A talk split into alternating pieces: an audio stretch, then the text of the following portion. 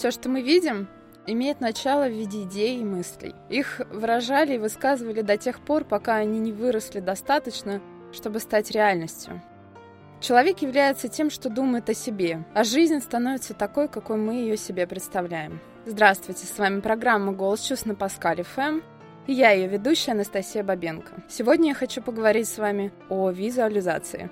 Психология объясняет визуализацию, используя теорию бессознательного, как всегда. Когда мы начинаем визуализировать нечто, неважно что, подсознание заполняет всем этим и понимает это как запрос «я хочу». Сознание же почти всегда говорит нам, у тебя нет сейчас ни денег, ни образования, ни возможности иметь это. Но наше подсознание ведь старше и мудрее, чем сознание, оно молча начинает искать пути и варианты, как же добиться того, чтобы запрос был реализован. Визуализация – это самый мощный способ использования своего воображения и силы мысли для достижения желаемой цели. Она активирует творческие силы вашего подсознания, Используя силу воображения, можно не только приобрести отменное здоровье и определенное качество характера, но и привлечь к себе необходимые ситуации. Чтобы понять, что такое визуализация желаний и как она работает, нам необходимо знать о сознательной и подсознательной функциях разума. Мы думаем, что с помощью нашего сознания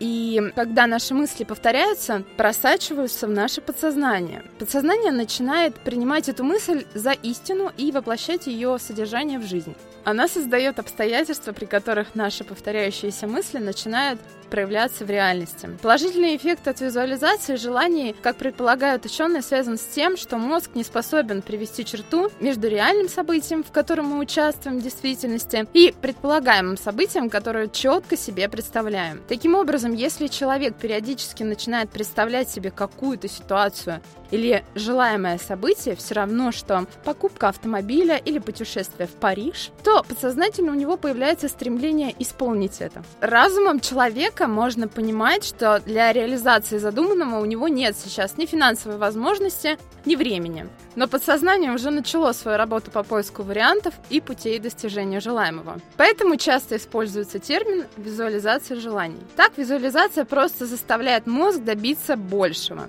И хотя никого из нас в школе этому не обучали, Спортивные психологи и специалисты по увеличению производительности труда еще в 80-е годы прошлого века принялись популяризировать силу и действенность визуализации. Теперь ее используют почти все профессиональные спортсмены, в том числе и олимпийцы. Существует два вида визуализации – точная и свободная. При точной визуализации вы мысленно создаете четкие картины, и сцены того, что хотите получить.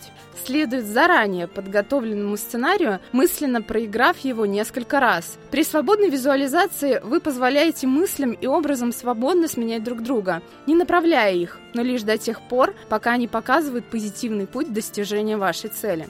Эйнштейн всегда подчеркивал важность воображения. Воображение есть преддверие ближайших достопримечательностей жизни. Иными словами, энергия составляет основу всего сущего, включая человека. Люди могут научиться сознательно проектировать свою энергию на формирование событий, которые в конечном итоге становятся их реальностью. С вами была программа «Голос чувств» и я ее ведущая Анастасия Бабенко. Слушайте внимательно, чувствуйте основательно. Хорошего вечера!